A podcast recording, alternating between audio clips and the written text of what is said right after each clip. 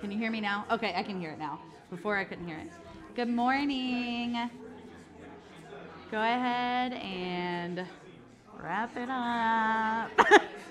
wrap it. Fellow teacher. if you can hear me, clap once. If you can hear me, clap twice. If you can hear me, clap three times. Back right corner. Oh, go ahead. It wasn't you this time. go ahead and take your seats. We, uh, I love. I mean, I say it every every week, but I love the joyful conversation. Uh, but we're to go ahead and get started. And uh, before we begin, I think I should just hold it. I'm looking at you because you used it without any issue. But um, before we begin, um, I need to give some background about the wizarding world of Harry Potter because I really want to use a specific analogy, and if you're unfamiliar with Harry Potter, you're not going to get it. Um, and so uh, it's Joy Week, and Harry Potter brings me joy, so I'm going to do that. So um, just some basic vocabulary to know, um, or and names. So Voldemort is the most evil wizard in history. He's a really bad guy, and he really hates Harry Potter. A Muggle is a non-magical person. So us. Yeah. Uh, well, that's an assumption. You are right. If I find out that you have magic and you have been my best friend for so long. uh, Dumbledore, he is the headmaster of Hogwarts. He is the greatest wizard of all time. I mean, that's what people say about him. He's also kind of a jerk. Um, the Order of the Phoenix is an underground wizard army fighting for justice. I think, I think that's enough for, to get my reference. Okay? Um, and so I will begin with an excerpt from the inside cover flap of Harry Potter and the Half Blood Prince today. I would argue that it is the best book of the series. I am in the minority. but I hear somebody, thank you, right? Oh, God.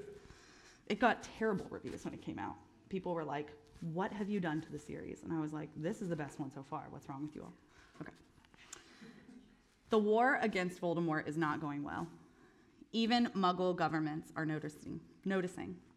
Ron scans the obituary pages of the Daily Prophet looking for familiar names. Dumbledore is absent from Hogwarts for long stretches of time, and the Order of the Phoenix has already suffered loss. And yet, as in all wars, life goes on. Sixth year students learn to apparate.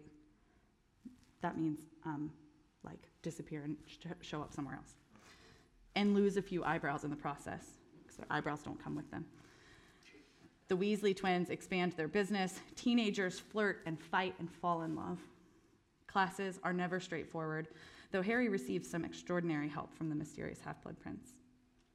And so it's the home front that takes center stage in the multi layered sixth installment of the story of Harry Potter. Here at Hogwarts, Harry will search for the full and complex story of the boy who became Lord Voldemort, and thereby find what may be his only vulnerability. Okay. It's the joy week of Advent, friends. I have to tell you that I had to actually look up the inside flap cover. I remembered like what it said, but I don't currently own any Harry Potter books anymore because I I put them in my classroom when I was a teacher and they got destroyed. And so it's been a couple of years since I've actually got to read um, that book, but I was like, I remember this part. so Joy, as a concept, seems like it should be pretty straightforward. Um, but when I sit with it, it becomes incredibly complex. It's not just being happy, though I definitely think that's part of it. Um, for example, wearing this absurd jumpsuit every year makes me happy. I said earlier that I think I like this jumpsuit more than my wedding dress. It is, it's like I, t- this morning I was like, I had a moment where all week I've been excited to wear this jumpsuit, and then I was like, You've not put it on since Joy Week last year. So I don't know if it's going to fit, but I think it's like the pants from the traveling sisterhood of the pants. Like it doesn't matter what size my body is, this jumpsuit will fit. this year I've added my wife's grandmother's sweater. Um, it has shoulder pads. So like those things made me happy, but there's something different than just happiness of wearing this in front of you all to preach on the Joy Week every sun every year. I, there's just like something deeper. And I don't know what it is, but I know it's there. And this week, I've been sitting in that complexity a little bit more, not simply because I've been preparing for this morning, but because I'm a person that lives in the world. Um, and I imagine all of you have been feeling that complexity as well.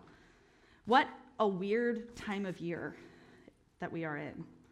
Christmas time is a lot. It's beautiful, it's colorful, it's flamboyant. And that cheerfulness here in Indiana is set against a very gray backdrop, one full of grief often and cold, which I understand a lot of other people don't enjoy. I like it, but not everybody. In this season of waiting, we may often wonder what is there to be joyful about sometimes? These decorations are just wrapped around dreariness. These lights just block our eyes from the suffering that is all around us.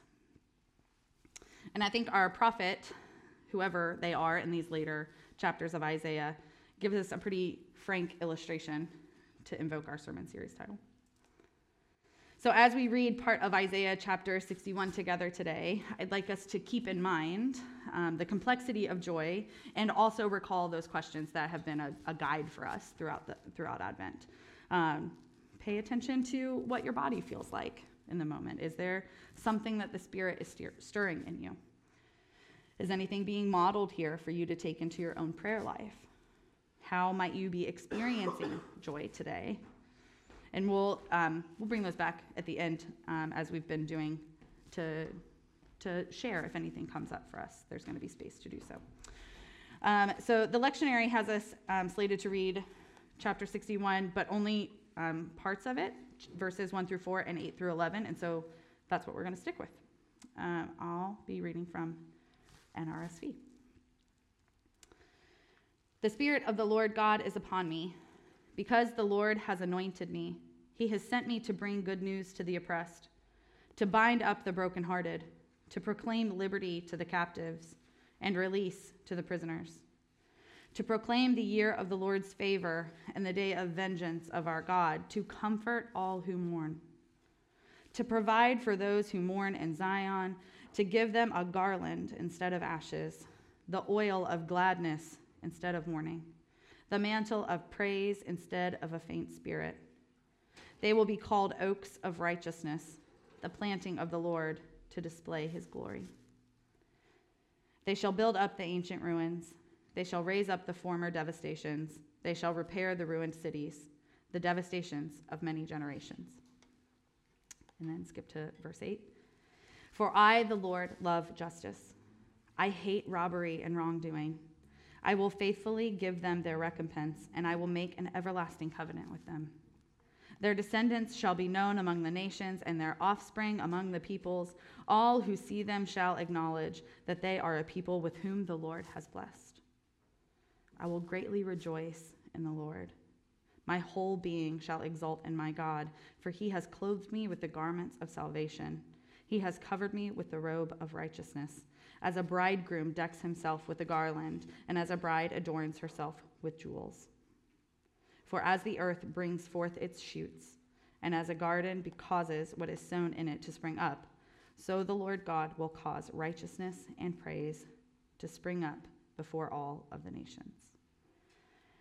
This is the word of the Lord. Okay. So while this passage doesn't make joy as simple as like put one foot in front of the other in a protest line or buy extra groceries at Kroger to put in the food box down the street. It does seem like it does a pretty good job of directing us towards kind of specific things that would delight the Lord and could delight us. In our first, oh no. Sorry. In our first four verses, we have the prophet speaking for God, sharing what God will do when there is injustice, comfort the mourners liberate captives, bind up the brokenhearted. And verses 8 through 11, we have promises from God for this kingdom building work, for participating in what God delights in. And while it does seem to be focused on joy, I thought this week that it really illustrates the complexity of that concept as an aside, I like could not stop thinking this week about how I love when passages like this show up in the First Testament of Scripture. Because just two weeks ago, we were sitting with what Melissa was preaching on a passage where we learn a little bit about God that sometimes causes us to pause when we have these older stories. Like, wait, God turned their back on folks when they needed them the most? Yep. Um, just as many of us turn away from our children when we have reached a limit on what we can take from their bad behavior, because it is not easy to love someone so much and watch them mess up over and over and over again. And today we learned that God is on our side even when they're mad at us. God is going to bring righteousness and praise when we work to love those that are oppressed. We learn about the complexity of God in these stories. The evolution of God's character, the promise and repentance of God for the parenting mistakes they made earlier. That's a God that makes sense to me. And even with all the remaining mystery, that is a God that I joyfully want to worship. Not an easy, God does this when we're wrong and this when we're right. A fuller picture makes more sense, even if it's harder to understand. Anyway, I find this text interesting not because of the instructive element only, but also because the prophet made it clear that there will be things like this that we will need to do. This text was written in a very specific time in history to motivate those that were suffering in a very specific context and, and at that moment.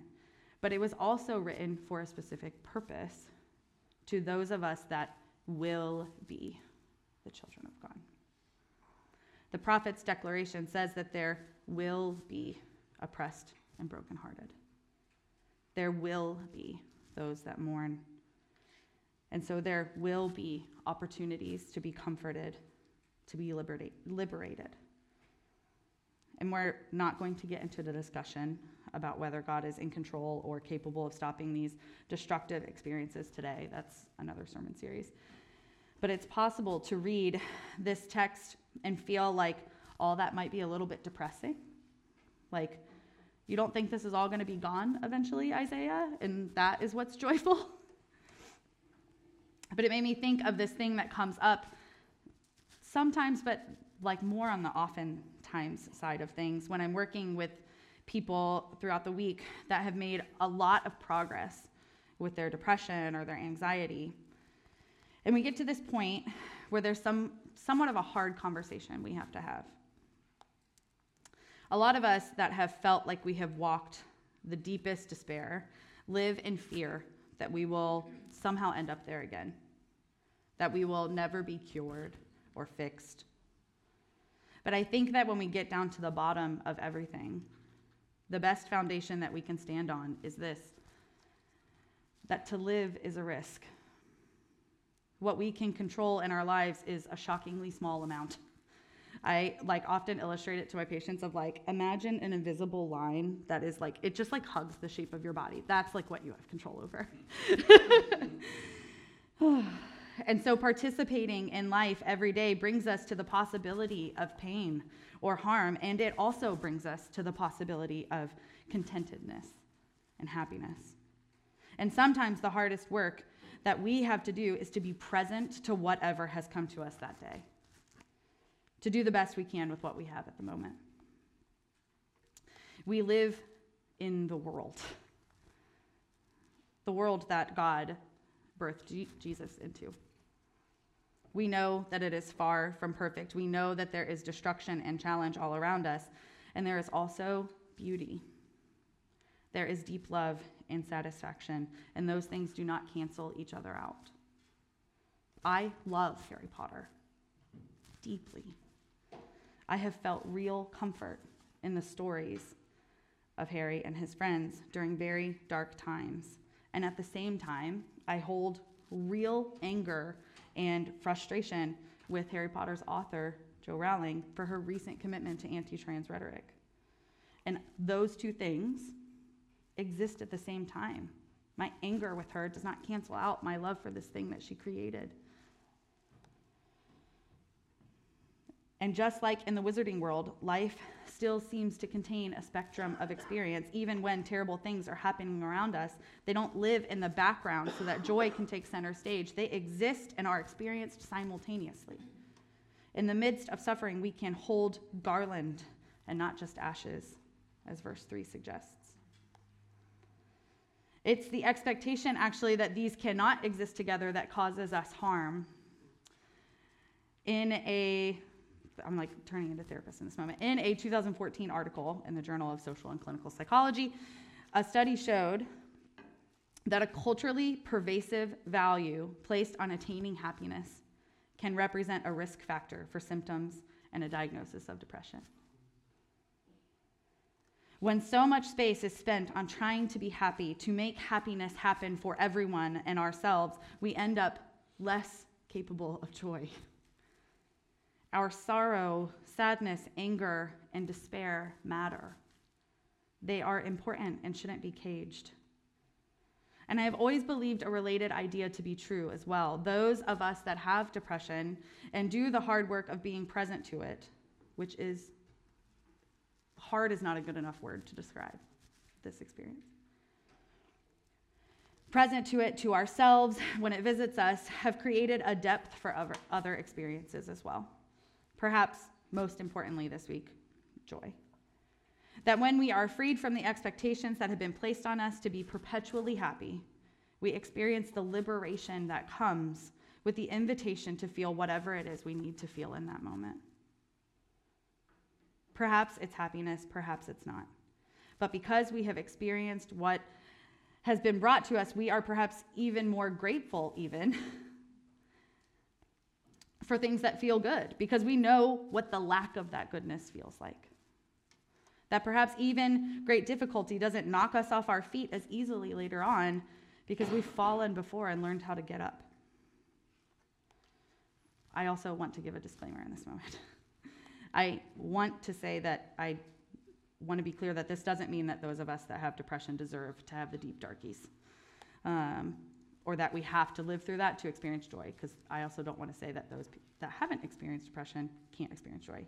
But I think it is about capacity for many of us as Viktor Frankl wrote about in Man's Search for Meaning, and recently David Kessler wrote about in Finding Meaning, healing takes place not when we focus on why we went through something, but when we think about what it means for us now, which is all we have control over. So please do what you need to do to care for yourself if you are in the deep, darky place. For me, being depressed did not automatically mean I was like, oh, now I have more capacity for joy. It meant I had to go through and continue to go through lots of therapy and take antidepressants and do what I need to do to actually have the capacity for that joy. And so if that is you, you're welcome to talk to me. And I would love to talk to you about that experience and share that with you and encourage you to do whatever it is that you need to do as well. Because I do believe that once we get the chemicals in our brain sorted out, there's something that really magical, something really magical happens. So all of this makes me think of a poem from um, a collection called The Prophet, uh, which is a little on the nose, I guess, from reading from Isaiah today, um, from the poet uh, Khalil Gibran. I don't actually know how to say his last name, um, that I'm going to share with you.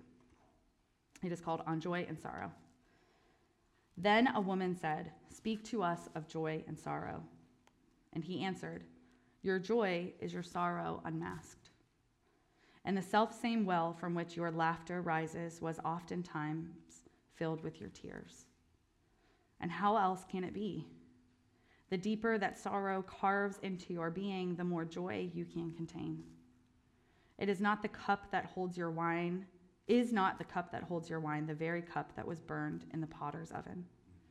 And is not the lute that soothes your spirit, the very wood that was hollowed with knives. When you are joyous, Look deep into your heart, and you shall find it is only that which has given you sorrow that is giving you joy. When you are sorrowful, look again in your heart, and you shall see that in truth you are weeping for that which has been your delight. Some of you say, Joy is greater than sorrow, and others say, Nay, sorrow is greater. But I say unto you, they are inseparable. Together they come, and when one sits alone with you at your board, remember that the other is asleep on your bed. Verily, you are suspended like scales between your sorrow and your joy. Only when you are empty are you at standstill and balanced. When, tr- when the treasure keeper lifts you to weigh his gold and his silver, needs must your joy or your sorrow rise or fall. And so when I read Isaiah 61, I feel both joy and sorrow. Joy that the moving toward justice for our siblings delights God, and sorrow that there is still injustice. Joy when held in God's embrace as I mourn, and sorrow in the grief that is yet to come. There is real destruction in our world right now, multiple genocides happening all at the same time. And our text is frank about what our response in these moments should look like. It is only because we feel the deepest sorrow for our siblings in Palestine, in, in Ukraine, in Syria, India, Armenia, Zimbabwe.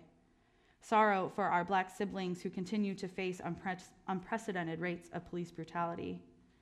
Sorrow for our queer and trans siblings who are fleeing their homes as their states become less and less hospitable. Sorrow for those who are carrying pregnancies that they are forced to keep that will only lead to pain or death because they are denied basic health care. Only because we are heartbroken for those that suffer are we able to move to justice for them. And in that movement, there is joy. God does not delight in the suffering of our dear ones, but does in the love that we show them when we speak up and stand up when we feel despair enough to work towards ending it.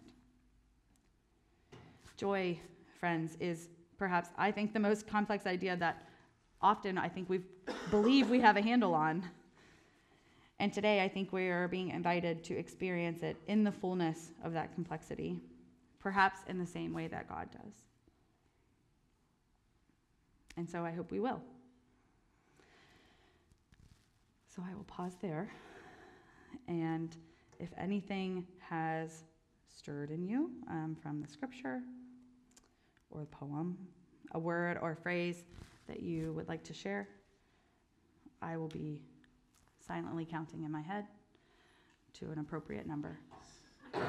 And if nothing comes up for you, that's also okay.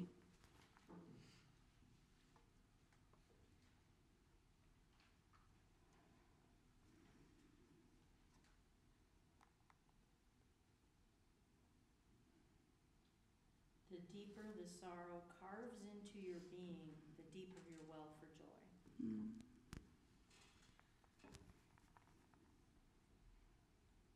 If people on Zoom couldn't hear, Brenda quoted the poem, The Deeper Your Sorrow. I'm not sure if I got it exactly, but the deeper. The deeper the sorrow carves into your being, the deeper your well for joy.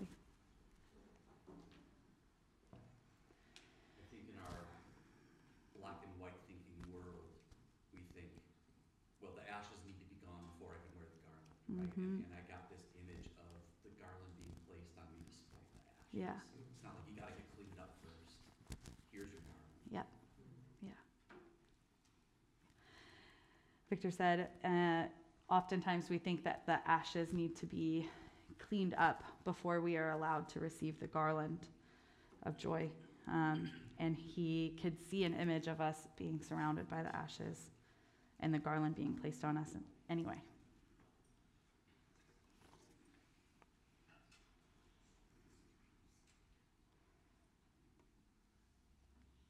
was struck by the opening of the Isaiah and, and the idea of the wording of the good news, mm. and not only wondering the difference of its cultural meaning in Isaiah's time versus the difference in the Roman empirical time, but like Isaiah goes on to define the good news. And often, as I may have observed, the gospel being wielded as a weapon or something to do violence. The definition of the good news or the gospel here uh, is not something yeah. that wields or results in violence, mm-hmm. but it's liberation and healing. Mm-hmm. Yeah. I cannot repeat all of that. but Isaiah gives the good news um, in such a way, shares the good news in such a way that it cannot be weaponized. Um, it's a good news of liberation and not violence.